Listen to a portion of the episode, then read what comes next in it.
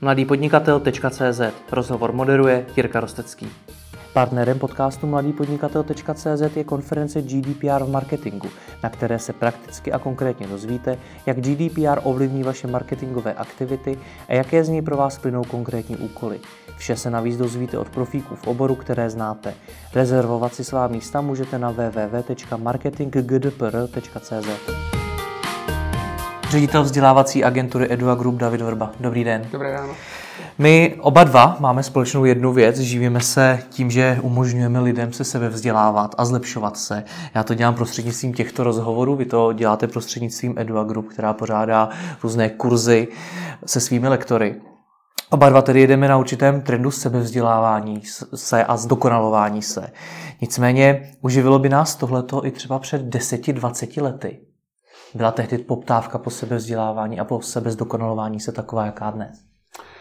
Možná nebyla poptávka po sebezdokonalování, ale hmm. určitě byla po zdokonalování. To znamená, že už před deseti lety existovaly firmy našeho typu, nejenom v Česku, ale i po světě. Možná to zaměření těch věcí, které se v té době školili nebo učili, bylo krapet jiný. V té době se šlo hodně po tématech typu Lean, Six Sigma, Balance Scorecard, čili takové ty věci, které se efektivňovaly výrazným způsobem. Zkuste to prosím firmy. říct i česky pro ty, co nebudou dobře, vědět, co to je. Dobře, dobře, děkuji, děkuji moc krát. V podstatě jsou to techniky, které nějakým způsobem zefektivňují fungování firmy. Hodně z Aha. nich vychází z Japonska, to znamená z takového toho japonského modelu Kaizen, kdy se vlastně za stejně peněz toho má vyrobit víc. Hmm. A teď za těch posledních deset let se to spíš přesunulo do témat, kdy uh, za, řekněme, za stejně peněz se toho má udělat jako víc, ale je to jako neomezené. To první jako jak uspořím a to druhé je spíš jako jak pomocí kreativity mm-hmm. dosáhnu něčeho, o čem jsem třeba předtím, předtím neuvažoval. Čili dochází tam ke změně, ale učilo se už před těma, před těma deseti lety. A když se podíváte na firmy typu GE, ty vlastně mají svý školící programy už skoro 100 let. Jo. To hmm. znamená, že GE, General Motors, to jsou firmy, které s tím začínaly a takže bylo to i dřív. Ale... A, a z pozice jednotlivce, jakožto člověka, jak se chtěl zdokonalovat sám člověk? To je dobrá otázka. Já si myslím, že čím dál víc člověk přebírá zodpovědnost. Myslím, že se to týká jak vzdělávání, tak, tak zdravotnictví. Že vlastně hmm. čím dál víc by člověk měl přebírat zodpovědnost za to, jak se zdokonaluje. Už to není jenom role firmy. Dřív to byla ryze role firmy. Pokud firma potřebovala, aby ten zaměstnanec byl trošku lepší v tomto, tak ho dovzdělala. Teď už to přebírá člověk a měl by to dále přebírat člověk a myslím, že ten, ten trend bude se nezastaví. Čili dochází tam ke změně. A čemu, nebo v čem se chtěli zdokonalovat lidé právě před těmi 10-20 lety? Vysvětlil jste, co chtěli firmy, tak co chtěli jednotlivci? A budu přemýšlet a budu hmm. se na to dívat i ze svého pohledu. Já to firmu vedu v podstatě necelý rok, půl roku. Hmm. To znamená, že jako přemýšlím, já jsem v, to, v tom biznesu nebyl předtím, ale když si vzpomenu na sebe jako generálního ředitele před těma deseti lety nebo člověka, který se vzdělával, tak a, a, o, čem to, o čem to bylo? Přemýšlím, co jsme... No i v těch, i v těch a, Dumám, dumám, dumám, dumám a jako jazyky, to bylo jako v České republice určitě jako klíčový, to bylo takový ten už po přechodu, ale v každém případě ta jazyková vybavenost České hmm. republiky nebyla dobrá.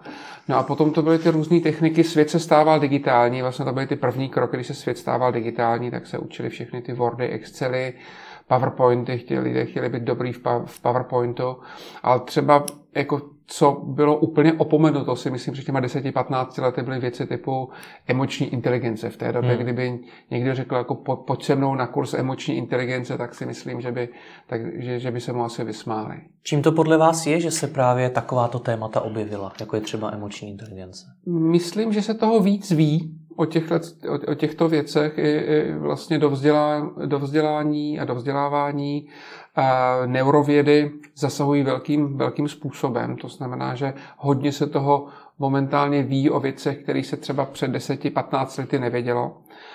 Takže to je možná jako jeden ze způsobů. Taky si myslím, že třeba některé ty témata týkající se právě té, té, té efektivity, že už se částečně jako by vyčerpaly. Mm-hmm. A zjistilo se, že velký počet firm se staly extrémně efektivní, ale třeba z pohledu procesů ve výrobách, ale že ty lidi se tam nemají dobře, že, že, že je to tam nebaví, že jsou frustrovaní, nejsou tam dobrý mezilidský vztahy A, a zjistilo se, a ne, ne teď, ale už dřív, že opravdu ty mezilidské vztahy, týmovost je extrémně klíčová.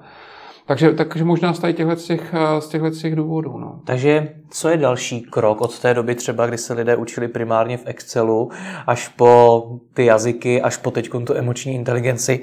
Takže dalším krokem je nějaká firmní kultura nebo něco takového? Be, jako bez sporu. Jako firmní kultura hraje extrémně, extrémně významnou roli v tom, jak, jak firmy fungují. To znamená, hmm. že a obzvlášť v té, té, řekněme, v té logice, kterou jsem vysvětloval, to znamená za stejně peněz toho udělat, to udělat více prokazatelný, že lidi, když se cítí líp, jsou bez stresu, tak fungují hmm. řekněme, jsou kreativnější, fungují o hodně efektivnější. Čili tady tyhle ty věci, které třeba nebyly známy před 15-20 lety, tak teďka jsou známy a víc si ty firmy využívají. Nicméně ne každou firmu vede člověk, který se dokázal těm trendům přizpůsobit. Tak jak to vnímáte vy obecně? Jsou ty firmy schopny na ten trend vůbec naskočit, nebo ještě furt žijí v té době před 15 lety? A, a asi nejlepší bylo, kdybych to dokázal na nějakém číslu. Číslo uh-huh. nemám, to znamená, abych řekl, kolik firm už je takových a kolik firm pořád někde jako se trvává v minulém století. Ale těch dobrých příkladů firm, které mají dobrou firmní kulturu v České republice je víc a víc přichází to zahraničí, jako hmm. o, tom, o tom ani potom. To znamená, že ty, ty firmy většinou, a to jsou, ať je to Etnetera, Iresoft, uh, iLevel, těch firm českých je víc, který tady tímto způsobem fungují, kde opravdu firmní kultura je v centru toho dění. Tak těch je víc a víc, ale, ale všechny se nějakým způsobem nechali inspirovat zahraničí. Čili ten trend bohužel, bohu dík eh, z toho, z toho západu jde i v tady tomto případě. No a netýká se to především, řekněme, technologických firm? A netýká. Já si myslím, že jenom přemýšlím, tak si nemyslím, že to jsou to jenom technologické hmm. firmy. Znám výrobní firmy, které velmi dobře fungují z tady tohohle pohledu. Musím upřímně říct, že se o to snažím i v případě, v případě EDUI, kde jsem půl roku, ale téma firmní kultury je pro nás, pro, pro nás velmi důležitý. Takže, hmm. takže nemyslím, že by se to týkalo jenom, jenom těch technologických, i když Uh, asi, kdybychom vybrali ty klíčový, tak uh, tak by byly technologicky. Hmm. To je pravda. A je to velký problém pro firmu, která je na trhu třeba 100 let, se přizpůsobit těm novým trendům? A není to lehký. Hmm. Není, je to opravdu jako velký transformační proces. Změnit firmu z pohledu firmní kultury nebo opravdu otočit tu firmní kulturu, a posílit ji, vytáhnout ty věci, mm, ředitel nebo ta firma chce, aby tam byly. Neříkám jenom ředitel, musí to být i ta firma, protože pokud ty lidi do toho nejsou vtáhli, tak většinou to nefunguje. A je to transformační proces, to velký změnový transformační proces, protože to není, firmní kulturu neovlivňuje jedna věc. To není jenom to lídrovství a ten šéf, a to je spousta věcí, které s tím souvisí. A, a stačí jenom, když jedna věc se nedaří. Hmm tak, tak se to třeba nepodaří, vlastně celý ten, ten změnový proces. Takže jako není to jednoduchá věc. Je to vždycky jednodušší, když dva kamarádi, kteří se znají od vysoké školy, si přizvou ještě třetího, který s nimi perfektně uh, funguje a vlastně vytváří to nějakým jako základě uh, tady tohohle typu. Změnit firmu, která už existuje, která třeba má nějaký geny, má nějakou mytologii vlastně v sobě, uh, změnit to pro budoucno, udělat tam nějaké klíčové změny, tak to je vždycky složitější. Když se ještě vrátíme na začátek, kde jste mluvil o tom, že i dříve se lidé chtěli sebe vzdělávat, tak i přesto lze říci to, že poptávka po sebevzdělávání roste. Ano, obrovským způsobem roste. Já si myslím, že, jako, že čím dál jako vidíte víc jako osobního vzdělávání nebo osobního rozvoje, ale i toho firmního rozvoje.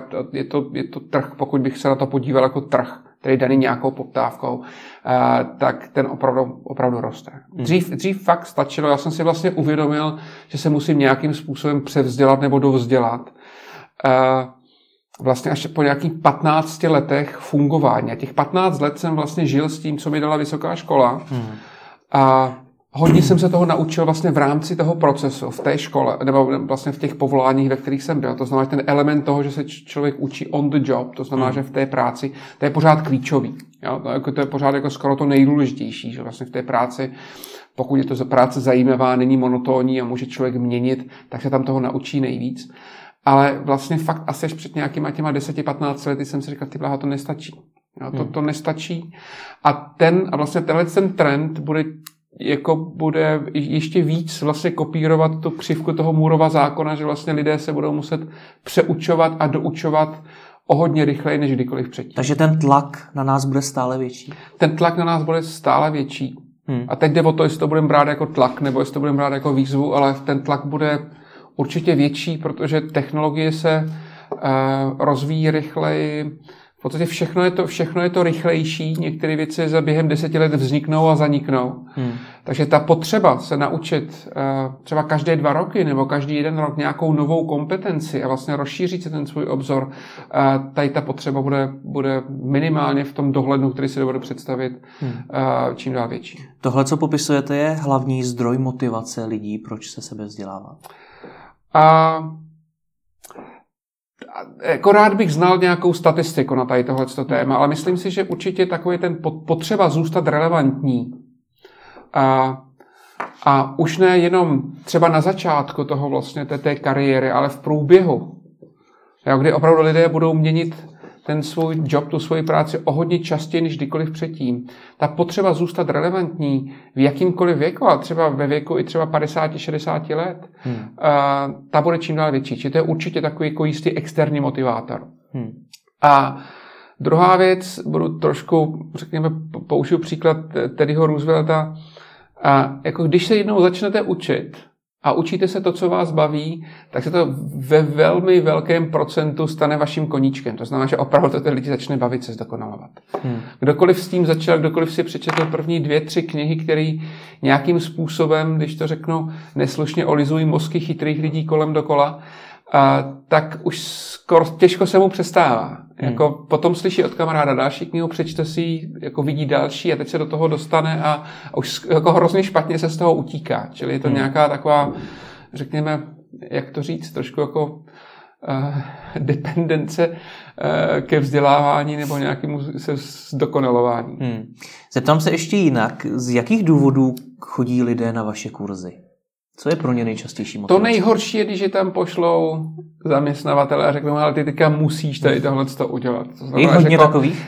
Je jich dost, ale ještě a taky dost je třeba zákazníků. My děláme vlastně otevřené kurzy firemní vzdělávání a potom děláme fóra a konference, jako v rámci té části EDUI, která se zaobírá manažerským vzděláváním. A a dost složitý jsou třeba poptávky, kdy vlastně to je nějaká Evropská unie. To znamená, že jako, jako jsou to vysoutěžené peníze z Evropské unie a teďka ti zaměstnanci jako musí na ty kurzy chodit, tak hmm. tam získat tu motivaci, překlopit ty lidi k tomu, hele, to není, to není ostuda tady sedět a, a, a diskutovat nové věci, to, to vnímejte to za odměnu, vnímejte to, že to je něco, co vás, co vás posílí. Čili tam je trošku to stigma toho, ale musíte, musíte tam jít, musíte to odkliknout, musíte to podepsat. Hmm. To většinou je, je složitější. Čili to nemáme rádi, ale, a, nebo takhle, nemáme rádi, asi příliš silný slovíčko, ale to, je to složitější. Ideálně, když opravdu člověk ví, eh, v čem se chce zdokonalit, když se a vlastně ten, ten ideální případ by měl být, že člověk si jako určí sám ten svůj rozvojový plán, buď sám pro sebe, pokud je třeba podnikatel, nebo, nebo se svým nadřízeným, pokud je v práci. A vlastně jako vytvoříš si ten svůj plán. Řekni si, co v tom roce, jako v čem se chce zdokonalit, které jsou ty věci, které chce udělat. Udělá si nějaký svý osobní, eh, ve firmách se to říká OKR, Objectives and Key Results. Vlastně sám si určí, hele, tento rok bych se chtěl zdokonalit v této oblasti, a proto, abych se zdokonalil, udělám tady tyhle ty tři věci. A mezi ty tři věci třeba spadá nějaký kurz nebo nějaký, hmm. nějaký školení. To je ideální. K tomu případ. se ještě dostaneme, jak vůbec začít s tím sebevzděláváním. Nicméně ještě mi řekněte, nese to s sebou i nějaká negativa, to, že je na nás vyvíjen ten tlak, že se chceme neustále sebevzdělávat? Nebo že bychom se měli sebevzdělávat a být relevantní? Uh, Vzhledem k tomu, že dostávám nějaké křivky, která je exponenciální, já pořádně nevím, kde to může skončit. To znamená, mm-hmm. že jako teď se toho učím o hodně víc, když jsem se toho učil třeba před deseti lety, ale jsem schopen se toho učit dvakrát víc za pět let oproti tomu, co se učím teď, nevím. Jako, jako opravdu jako momentálně jako nevím, kde to může skončit. A je na to, je to vůbec přizpůsobený a... mozek člověka? Je přizpůsobený na to se stále učit víc a víc než mozek před pěti člověka lety? je přizpůsoben, právě to je ta krásná věc, která, no. ona není úplně nová, vlastně na to se přišlo už v nějakých 60. 70. letech, jako ne, neuroplasticita. Mm-hmm. To je pojem, o kterém se často mluví, že opravdu, jako pokud pokud já dobře jím, dobře spím, tomu mozku dávám se motamo zabrat, tak opravdu ten mozek je neuroplastický do 60, 70, 80 let věku. Člověk se opravdu je schopen v 70, v 80 letech učit věci, které jsou složitý, mm-hmm. pokud ten mozek trénoval i v průběhu. Hmm. To znamená, že vlastně to, co jsme si mysleli, že člověk je, řekněme, ten svůj pík má někdy v těch 18 až 20 letech a potom už to je všechno, všechno je na houby, tak dobrá, pro někoho dobrá, pro někoho špatná zpráva není tomu tak. Opravdu se jako můžeme učit hmm.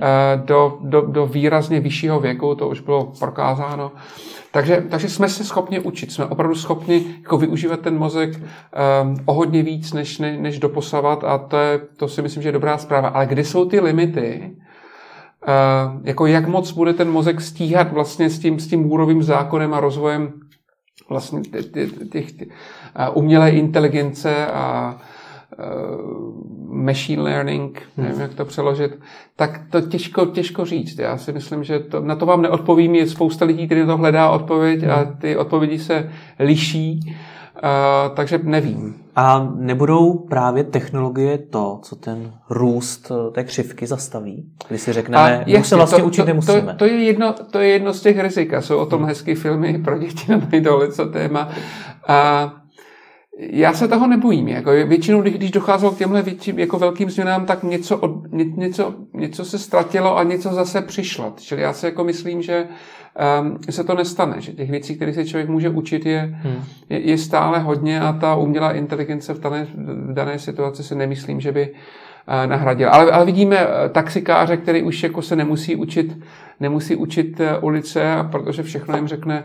Všechno jim řekne navigace a tak dále. Jako jsou tam určitě jako, jako sekundární věci, které můžou být třeba krátkodobě negativní. To si dovedu představit. A máte nějakou osobní představu o té budoucnosti? Co se teda stane? A co byste si typnul? budoucnosti za 10 let nebo budoucnosti za 50? Kam si nebo... myslíte, že se to bude dál vyvíjet? Teď, teď se nějakým způsobem vzděláváme, v něčem se vzděláváme, tak co bude dál?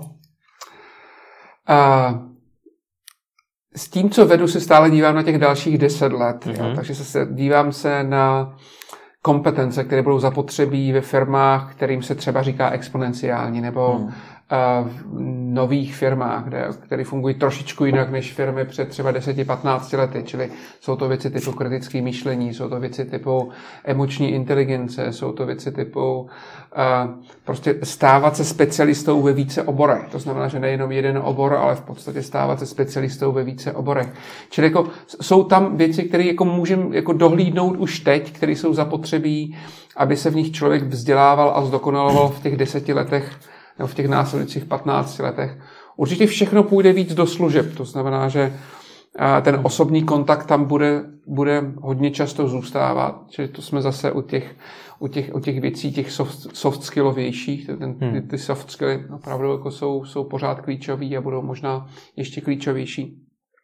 Ale jak to bude vypadat za 20, za 30 let? To by tady chtělo asi nějakého Ray Kurzweila ze Singularity University, který který v poslední době se trefuje úplně skvěle do všech predikcí, tak možná, možná v tady téhle logice asi, asi ho by se chtělo zeptat.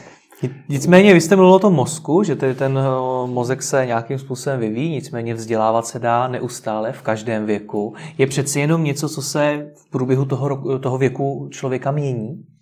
Že třeba po 18, jak jste sám říkal, už to nejde tak dobře, nebo něco takového. Jasně, jako, jako tím jako únavám a kapacitám mm. tam jako dochází, ale, je to, ale pořád ten mozek je schopen se učit, pořád je schopen tam vytvářet ty nové synapse a učit se nové věci, i když to třeba je krapet pomalejší. Ale zase na druhé straně se posiluje prostě ten jeho, ten jeho sval té emoční inteligence. Pokud člověk mm.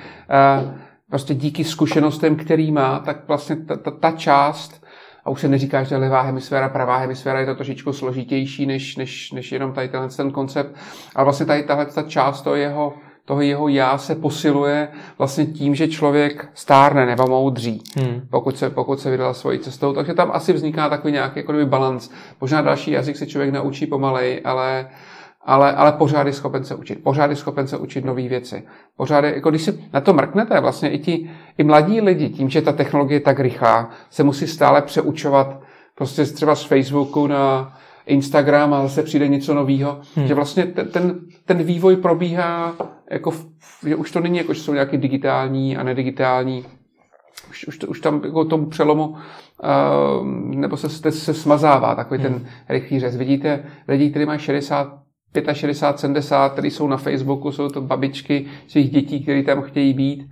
A díky tomu, že ty technologie jsou jednodušší, tak jsou i zákaznicky přijatelnější. Takže tam jako dochází, dochází takovým jako rozplynutí toho, toho, toho, toho řezu. Na druhou stránku naučit se používat Facebook není tak složité, jako například úplně změnit zaměstnání třeba v 50 letech. Dokáže se ten člověk adaptovat opravdu i na to nové pracovní prostředí, stejně jako na novou sociální síť? My jsme teďka v takové té, té nejtěžší době. Jo? To, co třeba když před 200 lety se přecházelo k, ze zemědělství do průmyslu, tak, tak to byly dekády. Hmm. Jo? Takže vlastně jedna generace lidí, jedna generace lidí eh, šla do důchodu a ta nová se na přizpůsobila a vlastně jako šlo tam ke změnám, které trvaly dekády až vlastně stovku let, před nějakými 200 lety, bylo, bylo v, v zemědělství 98% lidí v současné době v Americe jsou 2%, ale, ale to trvalo nějakou dobu. Teďka ty změny budou trvat třeba 20 let. Takže, takže bude generace lidí, kteří třeba teďka mají 40-50, který, pro který to bude těžší. A, a tou změnou, které budou trvat 20 let, tím myslíte co konkrétně? Myslím tím, že třeba obzvlášť případ České republiky, kde více než 30% GDP pochází z průmyslu a velmi často z průmyslu, který bude automatizován, kde opravdu to riziko té automatizace je nejvyšší, hmm. tak tam opravdu někteří, kteří teďka mají třeba 30, 40 a nejsou zvyklí, nejsou adaptabilní, nejsou jako principiálně i třeba to školství nedalo to, že se mají vzdělávat, mají dovzdělávat, tak tam může dojít jako k sociálním k sociálním třenicím v těch následujících třeba dvou dekádách, který, který budou znát, se kterými se prostě budou muset politikové a vlastně státy docela, docela solidně poprat. Takže se bojíte třeba třetí průmyslové revoluce, kdy tito lidé můžou přijít o práci a můžou... Jako bát by bylo možná silný slovíčko. Zkoušet nějakou jinou. Dobrá věc je, že už se ty státy a i firmy se na to začínají, ty velké firmy, které nemůžou všechny lidi vyhodit a nový lidi nabrat. Hmm. Tak už se postupně se na to začínají připravovat. Jakože je přeučují ty lidi na ty nové pozice? postupně začínají lidi na ty nové pozice přeučovat. Že postupně si uvědomují, že tohle je nějaká část zdrojů, kterou budou muset alokovat na to přeučení. Hmm. Jo, a jsou na to statistiky, McKenzie se tomu hodně věnuje, kolik těch lidí bude zapotřebí přeučit, kolik ba naopak bude lepší jako nechat dojít do důchodu a tak dále. Už se vytváří různý matematické kalkulace. Není to tedy slepá ulička v závislosti na tom, co jste říkal předtím, že tito lidé můžou mít problém se učit novým věcem, protože třeba nejsou zvyklí se sebe vzdělávat? Jak jste předtím použil ten eh, termín dát, dávat mozku zabrat? Velká část bude přeučována. Hmm. Ale třeba už tam bude nějaká část toho, řekněme, těch, těch zaměstnanců, kde už by to bylo složitější. To znamená, že třeba tam bude jednodušší, a teďka se pouštím jako na tenký let a třeba tam bude jednodušší koncept vlastně toho, toho general income. Jo? Že vlastně bude lepší těm lidem dát tisíc dolarů měsíčně, Hmm. A bude to jednodušší vlastně pro společnost a, a, a pro tu firmu, než je přeučovat. Třeba ten koncept toho přeučení hmm. by byl složi, složitější. Dobře, co to? Ale vy jste řekli jedno slovíčko, které bude klíčové, ta adaptabilita. Hmm. Adaptabilita a budou, bude vlastně jako schopnost, kterou by opravdu se jí měly věnovat i školy jako, že opravdu jako lidé se budou muset uvědomovat, a obzvlášť v republice, jako je Česká, kde jsme, kde jsme tak strašně skeptičtí a pesimističtí, hmm. skoro nejvíc ze všech národů na světě, tak jako, jako opravdu jako, že adaptabilita, že změna je dobrá věc, to bude docela oříšek. To vlastně bude... A jak se to tedy naučit? Protože to byla moje další otázka. Vy jste říkal, že je potřeba ten mozek nějakým způsobem trénovat, ale jak se to dělá? A je to hodně o nastavení mysli. A teďka já nechci, aby to znělo jako příliš, příliš sofistikovaně. Krásně to popsala ve své knize, která se myslím, že tady takhle jmenuje Karol Dweck. Mm-hmm. Vlastně jsou dva typy lidí. Jeden má vlastně fixní, jako fixní nastavení mysli a druhý má tady to růstové nastavení mysli. A lidé se učí v podstatě pouze v tom růstovém nastavení mysli. Jo? Když se dostanou mimo komfortní zónu, nastává zóna učící. Mm-hmm. A a to nastavení mysli se dá učit. A ona krásně prokázala na studiích vlastně i třeba ve školách. A ona krásně schopna oddělit děti, který, který mají právě to nastavení mysli růstový a který mají fixní. A úplně stejným způsobem to funguje v práci. Kdekoliv najdete velmi podobný poměr lidí s fixním a růstovým nastavením mysli. A, a ono se to dá učit, ono se to dá přeučit. Tam je ten základní element toho, že člověk si to musí uvědomit. Hmm. A to jsou věci, které se opravdu dají učit. Co konkrétně si mám uvědomit? To, že jsem ten fixní typ? A, jako uvědomit si třeba po tom přečtení té knihy, si myslím, ono je tak, kterou ona napsala, je, jako člověk se v tom najde. Člověk si řekne a uvědomí si, že v něčem vlastně je růstový a v něčem není. Hmm. A v něčem se třeba bojí úplně zbytečně a kdyby se na to podíval tímto způsobem, tak by možná se dostalo o kousíček dál. To znamená, že to uvědomění si a to jako zatím už je, ona studovala, nebo respektive profesorka na Stanfordu a ty, ty studie už jsou prostě desetiletý, dvacetiletý, třicetiletý, čili jako pochopí, že opravdu se dá překlopit do toho růstového nastavení mysli jiným chováním. A člověk musí chtít. Je to, je to vlastně i takový jako změnový proces. Hmm. Zase je to takový jistý soft skill, který se člověk musí naučit. Že se, že se nebojí prostě vystoupit z té komfortní zóny. Že, že třeba i v těch 40-50 letech třeba naučit se základ programování, nebo naučit se nový jazyk, nebo, nebo neříkat si, hele, to, já, to já dělat nebudu, Hmm. Já vyrostám, já jsem vyrostl v rodině, kde mi otec od nějakých 40 letech říkal, já už se nezměním. Já jsem takovej a nechtěj po mně, abych se změnil. A to je úplně přesně ukázka toho fixního, fixního nastavení mysli. To znamená, že jako, jako dostat do lidí, že v jakýmkoliv věku, v jakékoliv době se jsem schopen naučit něco nového, tak, tak to je vlastně element toho toho učení, Jak to toho růstového. Tomu, tomuto člověku vysvětlíte, tomu s tím fixním eh, Na myšlením? Takže když vám řekne, hele, mě už je 40, 50, já už se nic nového nenaučím, mě už to nejde do hlavy, tak vy mu řeknete nějaký příklad a on to pochopí?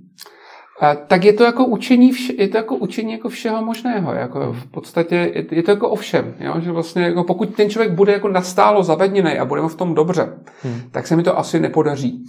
Já myslím, že úplně nejhůř se to daří s rodinnými příslušníky, hmm. protože tam, tam se to daří nejhůř. Ale uh, já jako si třeba... jako v těch školách, no. v těch školách je spoustu příkladů vlastně mm-hmm. u, těch, u těch dětí, a, ale i ve firmách vlastně tam jako krásně ta, ta, ta Karol Dweck popisuje, jak, jak, jak ty lidi po té, co si přečtou tu knihu, nebo se vlastně k tomu tématu se dozví, nebo se o tom tématu se dozví, píše a říkají, mm. já jsem tak strašně rád, že jsem si to přečetla, protože teď se k tomu vlastně stavím úplně jinak a opravdu se mi to podařilo a podařilo se mi tohle a tohle. A kdybych se tu knihu nepřečetla, tak se k tomu nikdy nedostanu. Tak bych, tak bych se vždycky bála, protože jsem měla, sil, jsem měla slabý sebevědomí hmm. a, a nevěřila jsem si. Ale po, po přečtení té knihy jsem se do toho pustila krůček po krůčku a, a vlastně ten člověk se přeučil. Hmm.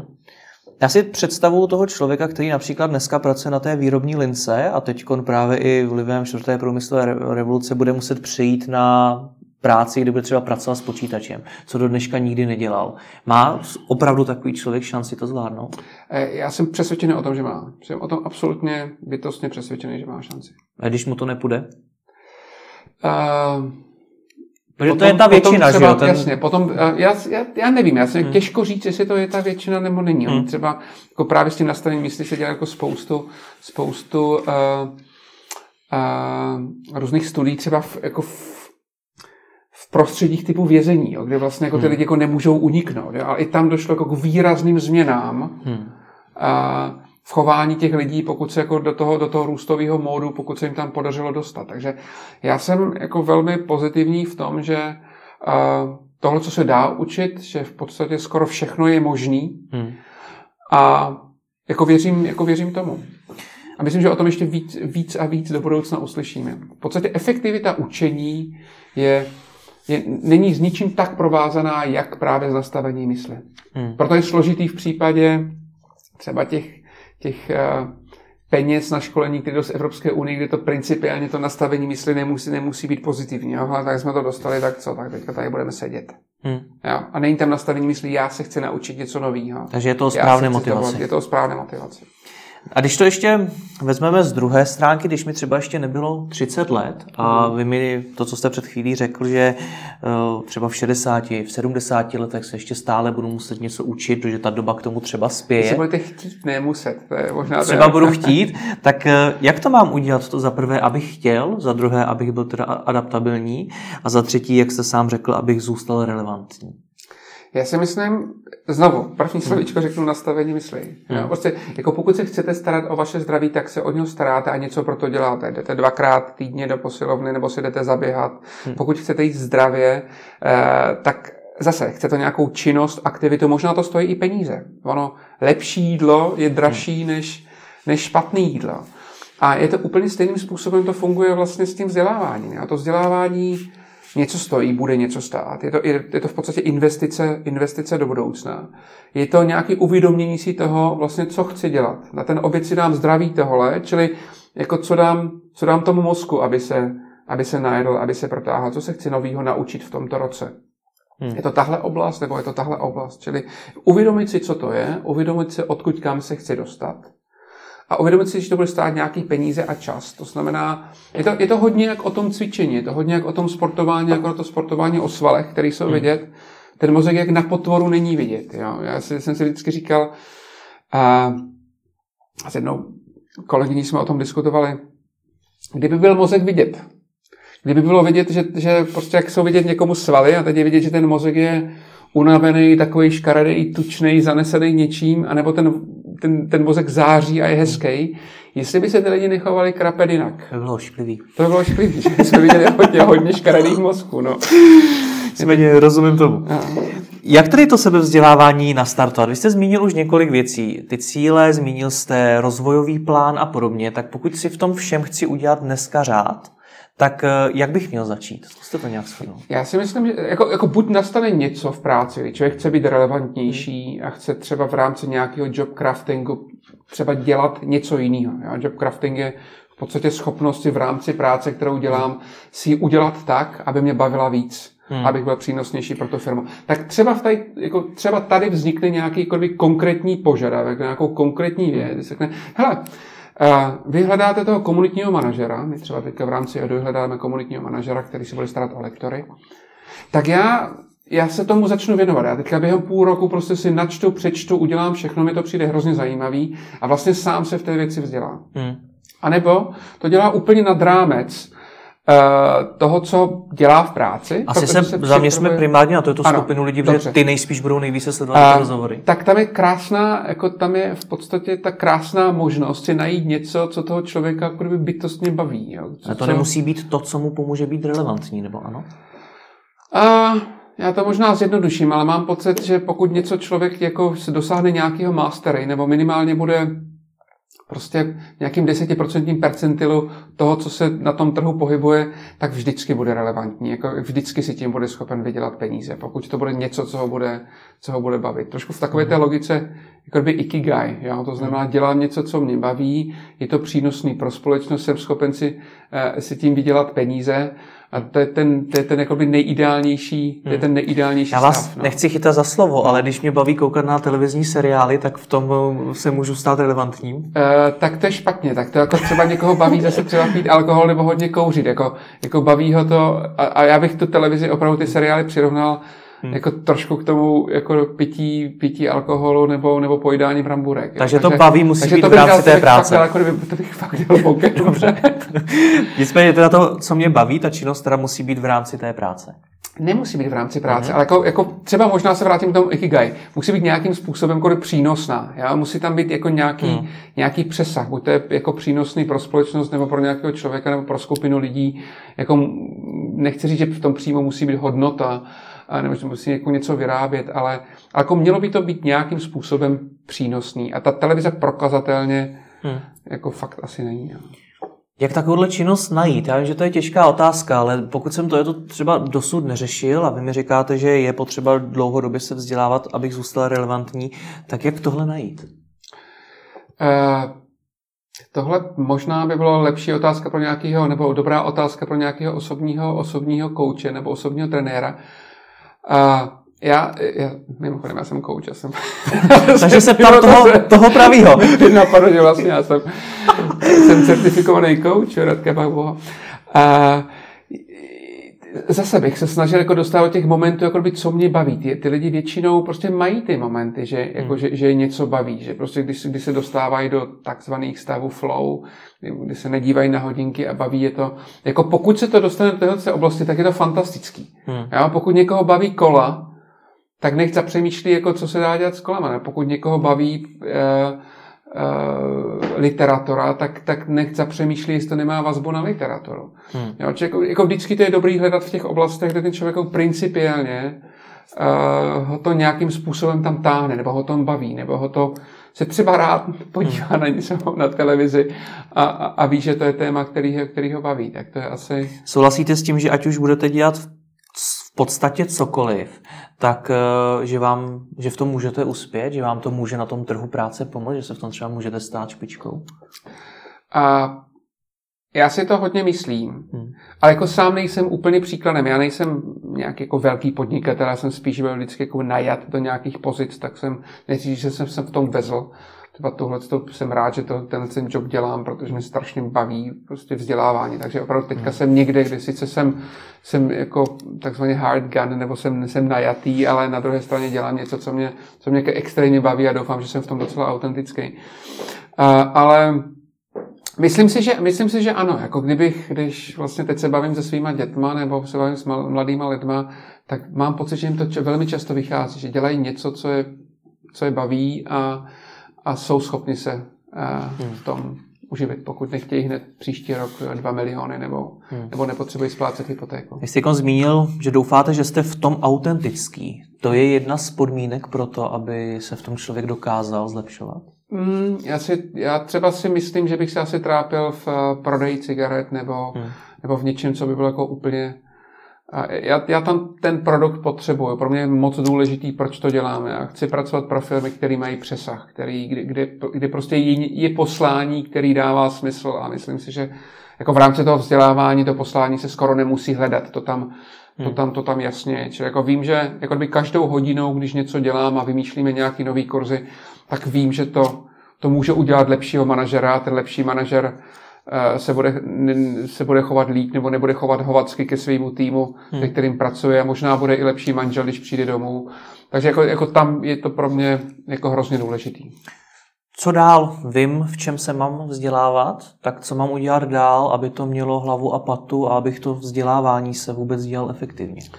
A těch zdrojů informací je moc, je hmm. opravdu hodně. A najít si, udělat si ten dobrý mix toho, odkud člověk ty zdroje bude čerpat, je hodně důležitý. A, a, a hrozí tam to, že najednou je napsaný na 156 newsletterů a sleduje pět různých časopisů, to je moc. Čili opravdu jako, jako dobře si vybrat. Dobře si vybrat a neskákat, co jsou ty moje zdroje informací, čemu věřím, a stále kritické myšlení, aby těch zdrojů bylo víc, aby to nebylo jenom z jedné strany, ale to si myslím, že, že, že je hodně důležitý. A určit si nějaký cíle.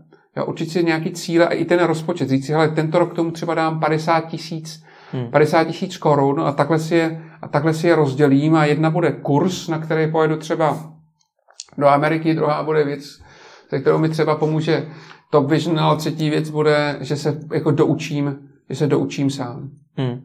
A klíčová věc je fakt si vytvořit dobrý network. Hmm. A opravdu jako, jako tak, tak, takzvané to sociální učení nebo komunitní učení, to znamená dostat se do nějaké skupiny lidí, kteří v dané oblasti jsou specialisti, nebo minimálně třeba jdou stejnou cestou a mohou sdílet mezi sebou informace. To si myslím, že je docela důležitý. Mluvil jste o tom rozvojovém plánu. Co to je? Vytvořit si takový nějaký svůj rozvojový plán, říct si, ale tohle chci udělat první kvartál, druhý kvartál, třetí kvartál. Trochu hmm. si to jak, jak, jak ve firmě, když třeba hmm. máte nějaký svůj plán, nebo váš šéf chce vaše OKR, Objectives and Key Results, tak něco podobného si udělat pro sebe. A si člověk může říct, a si člověk může říct po prvním kvartále, hele, jako úplně jsem to zmostil, neudělal jsem vůbec nic. Dobře, hmm. tak ještě jsem schopen to možná dotáhnout v tom druhým, ale nějak si to naplánovat, nějak si, nějak hmm. si udělat si nějaké jako milníky, co chce za ten kvartál udělat, co chce za dva kvartály. A ty cíle nebo ty milníky, které zmiňujete, to má opět vypadat jak? Má to být jenom tak, že jsem prošel tolika kurzy, nebo už to má být z hlediska toho progresu, například teď skutečně umím tohle, po půl roce jsem v tom ještě lepší a podobně? Tak tam jako bez sporu jako zlepšování tam bude docházet. Jako jak je člověk dobrý, určitě jsou nějaké oblasti, kde se to dá změřit. Jo, určitě hmm. jsou třeba se dá měřit nějaká rychlost. Pokud někdo chce třeba, chce, já se chci naučit psát na stroj. Hmm. Jo, protože jako si říkám, jak je, jako kolik času trávím tím, že pořád píšu pomalu, nikdy jsem se to naučil, tak fakt si chci vyzkoušet ve svých, hmm. ve svých 47 eh, a půl letech, jestli jako jak výrazně jsem schopen se vylepšit v psaní na stroj a v čtení. Chci si udělat kurz rychlo čtení, čili vlastně, aby ten můj proces toho učení byl, byl efektivnější. Hmm. To jsou třeba dvě věci, které chci se udělat. snadno měří současně. A to se dá měřit. Hmm. Jo? Tam třeba u těch, ať se vrátím k tomu, co jste říkal, tam se krásně dá změřit jako kolik těch slov, že pokud jsem teďka četl třeba 300 slov, tak, eh, tak eh, budu číst 800 eh, slov. Což Pak už jste ale zmiňoval, hodně. že do budoucna bude velmi důležité vzdělávat se například v té emoční inteligenci ano. a v tom kritickém myšlení. Složitější. Což upřímně netuším, jak se, jak se v tohle tom dá jsou vůbec jako sledovat nějaký progres. Jsou kvocenty emoční inteligence, jsou způsoby, jak to ano. měřit, ale já si jako nemyslím, že to je úplně jako zapotřebí Jo, někdy, někdy pokud máte vztah, pokud máte manželku, tak jako měřit, jako hele, je náš vztah teďka na 60 nebo jsme zrychli na 65 a, a, a očkrtávat se jako třikrát jsme byli na večeři, to si jako nemyslím, jestli je, úplně, že je úplně správný, že vlastně hmm. to a, svýho času Mike Kelly z firmy IDEO nakreslil jako hezký obrázek, že vlastně ty emoční věci se blbě měří a proto se lidi do nich často nepouští. Hmm. Já, že vlastně to je na tomto složitý, že to měření o hodně jednodušeji se zlepší uh, nějaký výsledek stroje, který se zvýšil prostě z 500 výrobků, yield se zvýšil z 500 výrobků na 600. To každý rychle změří. Hmm. Jo, ale že se lidi k sobě líp chovají ve firmě a má to prokazatelně jako kdyby pozitivní efekt na, na, na efektivitu té firmy, to se strašně špatně měří a to měří. No ale stejně. Proto tomu spousta lidí nevěří. Víte co, na jednu stránku říkáte, učte se emoční inteligenci, kritickému ano. myšlení a mimochodem neříkáte to jenom vy, říká to více lidí. Na druhou stránku říkáte, to se vlastně nedá měřit. Tak mě zajímá, jak mám vůbec já zjistit, že v tom jsem dá dobrý to, nebo ne? Dá se to měřit. A jako, jak se to učí? Ono se ty, ty firmy to jsou schopny. Ty firmy samotné jsou hmm. opravdu schopny to věřit. Hmm. A měřit. A jsou na to jako EQ kvocienty a potom jsou teďka česká zajímavá firma vyběhla s, s velmi zajímavým aplikací. PeopleX se to jmenuje. A či jako jsou způsoby ty firmy, si jsou schopni to změřit, jak se posunuli ve spokojenosti zaměstnanců a tak dále. Ale já jako člověk, uh, já jsem se tomu začal věnovat asi před nějakými 15 lety, kdy mi říkal, že teď jsi generální ředitel a fakt jako nechováš se dobře k těm svým lidem. Takže mi, na, na, mě nasadili kouče a teď jsem jako do toho, do toho vlítl. Teprve poprvé jsem slyšel nějakého Daniela Golemana, který s tím přišel a, a začal jsem se tomu věnovat a teď jsem jako viděl, že to fakt líp funguje. Hmm. Že najednou prostě všichni, jako všem je nám líp, já nejsem naštvaný, ty lidi nejsou naštvaní, jsme efektivnější, ten tým funguje líp, hmm. protože do toho nevnáším vidle, který jsem do toho často vnášel já jako šéf. A vlastně empiricky člověk vidí, že to, že to prostě líp funguje. Hmm. Jo, a nedá se směřit, jestli to funguje líp o 20%, jako by to šlo třeba u toho stroje, nebo u nějakého cenového indexu, ale, ale poznáte, že jako poznáte, že je hezký počasí, že je škaredý počasí, nebo že je zima, jako prostě empiricky to poznáte. Hmm. Je něco, co mi pomůže víc eh, nastavovat ten mozek, víc ho trénovat. Například se, eh, se říká, že bych měl počítat příklady. V každém věku bych prostě měl si se trošku hrát s matematikou, že to můj mozek nějakým způsobem trénuje. Slyšel jsem také to, že strašně právě na mozek pomáhá učení se nových, slov, nových cizích slovíček. Jsou nějaké takovéhle typy, které byste doporučil, aby se člověk lépe vzdělával, aby si více pamatoval a tak podobně? Fušu trošku do řemesla lidem, kteří tohle co dělají prvoplánově. Aha. Jo, čili jako, kdyby tady byl pan Pok, který, který trénuje mozek, nebo pan tady Pok tady mimochodem byl, bude? Bude tady, dobrý. Souhlasil s rozhovorem? Tady mu dělám reklamu. Uh, nebo nějaký jako kdyby neurolog, nebo hmm. neurovědec, tak by vám to řekli líp. Ale tyto věci, které jste říkal, jako nic, tím, co jste říkal, nic nepokazíte. Dokonce hmm. v současné době už se ví, že eh, druhů paměti je asi sedm, čili posil, je hrozně dobrý posilovat různý druhy paměti různýma aktivitama ale, ale člověk může začít něčím jako o hodně jednodušším než tím trénováním, než tím učením. To učení samo o sobě, nebo vlastně čtení, strašně důležité čtení, jsou všechno věci, které jsou pozitivní. Ale potom jsou banální věci typu pít hodně vody, hmm. dobře spát, dobře jíst. To jsou věci, které jsou úplně jako by základní a jsou možná úplně jako prvoplánový. v tom, jak ten mozek funguje. A, a to, na to už je opravdu jako obrovská spousta studií, že už to není jenom takový, že jsme si to mysleli. Já cítím se líp, když dobře jím. Já cítím se líp, když opravdu hodně piju. A první věc, když vás bolí hlava, tak vám doktor řekne, a není to odkrční páteře, nebo kolik toho pijete. To je první věc, kterou vám řekne. Čili fakt ta, ta voda je extrémně důležitá. Tuky. Mozek jsou tuky, to znamená dodávání správných tuků. Ale potom jako cokoliv novýho, jsou nové synapse, prostě nové cestičky, které se tam nějakým způsobem propojí. Takže vlastně hmm. cokoliv nového, co je mimo tu komfortní zónu, je učení a jakýkoliv učení je dobrý. Takže i to, když si prostě řeknu ve 30, v 50, že se budu naučit vařit. Absolutně. I to může pomoct. A když se začnete hrát jako na kytaru anebo na klavír, hmm. jako mimochodem tohle, jako muzika je úžasná na trénování mozku. Pak mě zajímá ještě formát. Vy například nabízíte primárně kurzy, školení a podobně, nicméně pak jsou tady videokurzy, jsou tady knížky, eh, jsou tady eh, podcasty a milion dalších formátů. Jak mám zjistit, který je pro mě ten nejefektivnější? Zjistit tím, že to vyzkoušíte? Je jich poměrně hodně a teď, když půjdu třeba na tři kurzy a všechny budou stát za prd, tak už si můžu říct, na další kurz nepůjdu, ale to přece neznamená, že kurzy jsou pro mě špatný formát. Uh, trendově to jde směrem k něčemu, čemu se říká blended, nebo namíchaný, namíchaný učení. To znamená, že vlastně jako kdyby kombinujete různé atributy, což je což je třeba to školení, který se může v jistým okamžiku levit, jevit jako méně efektivní, protože to přímo nevyzkoušíte. Nejefektivnější je, když vy něco se naučíte a potom to učíte. To je vlastně jako úplně nej, nejefektivnější způsob učení. Hmm. Druhá věc je, že opravdu jako učíte rovnou, jako fakt to musíte udělat, tu Excelovou tabulku. No, vlastně jako fakt jako musíte, teď se podívám na nějaký microlearning, to je taky jeden z trendů, jsou microlearningy, hmm. se podívám a hned to vyzkouším. To je druhá věc. Ale ty školení, učení je sociální, sociální aktivita. To znamená, že dělat to všechno jenom z kurzu nebo online nejde. Musí to být nějakým způsobem nakombinovaný. Musí tam být element toho sdílení. To znamená, že uh, znovu se vracím k tomu blended, namíchat si to. Namíchat si to tak, jak nejlíp vám to jde. Hmm. Velký trend je něco, čemu se říká jako kdyby flipped classroom nebo jako otočená třída. To znamená, že když už vypůjdete na nějaký další kurz, takže ten lektor řekně průvodce tím kurzem, vás do toho vtáhne už předtím.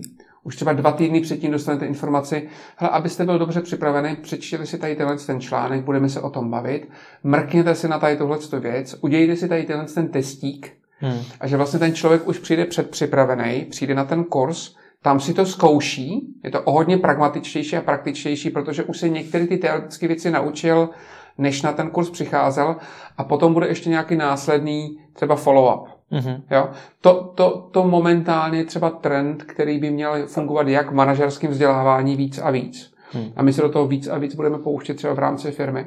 A tam do toho vstupují technologie, tam právě do toho vstupují vlastně poznatky neurovědy, ale obrovským způsobem to funguje i v základním školství. Hmm.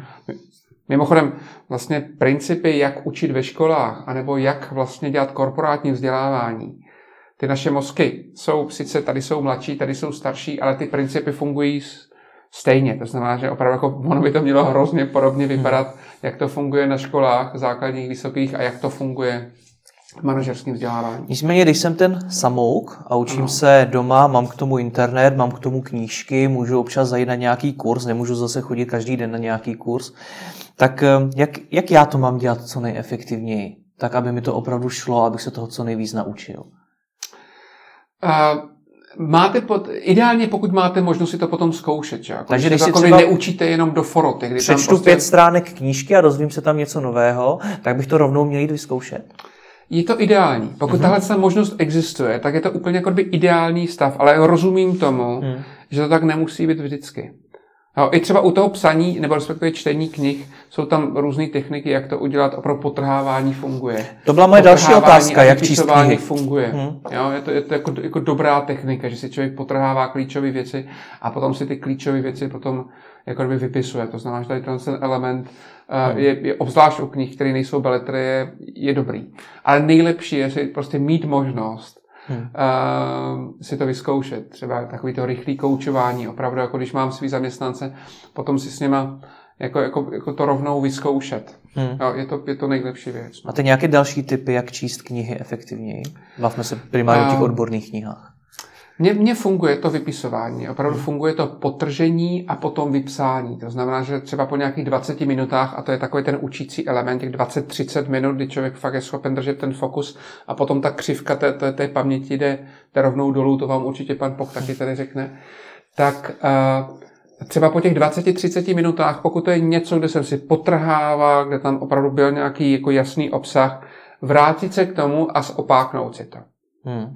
A nebo jsou lidi, kteří jsou skvělí v tom, že to umí i překreslit. Třeba Petr Ludvík je skvělý v tom, že to vždycky umí překreslit. Hmm. A udělat si z toho nějaký, nějaký hezký, hezký obrázek, že si to prostě ještě tady takhle jako do té paměti, paměti zasune. Takže to mi, to mi funguje. A vracet se k těm knihám. No, ty, knihy, ty, ty knihy tady tohohle typu jsou dobrý, pokud jsou dobře napsaný.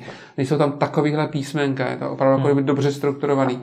Tak je, tak je dobrý se k ním vracet. Já se ustavičně vracím třeba k 20 20 knihám se, se pravidelně vracím. Vždycky, a vždycky říkám, jak jsem to zapomněl, proč jsem to nepoužil. Hmm. Jo, čili to vracení se... Zmíníte třeba pět knih, ke kterým se rád vracíte?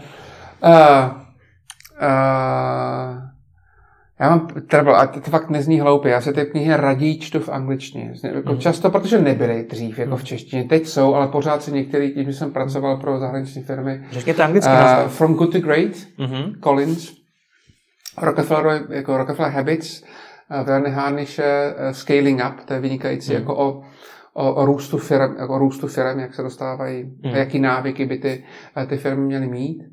Uh, lídři, multipliers, multipliers and diminishers, je to vysloveně o lídrovství, čili mm. co je, uh, co dělá lídry, ty, kteří multiplikují tu svoji schopnost a ty, kteří ji naopak jako ubíjí. To je kniha, která se mi moc líbí.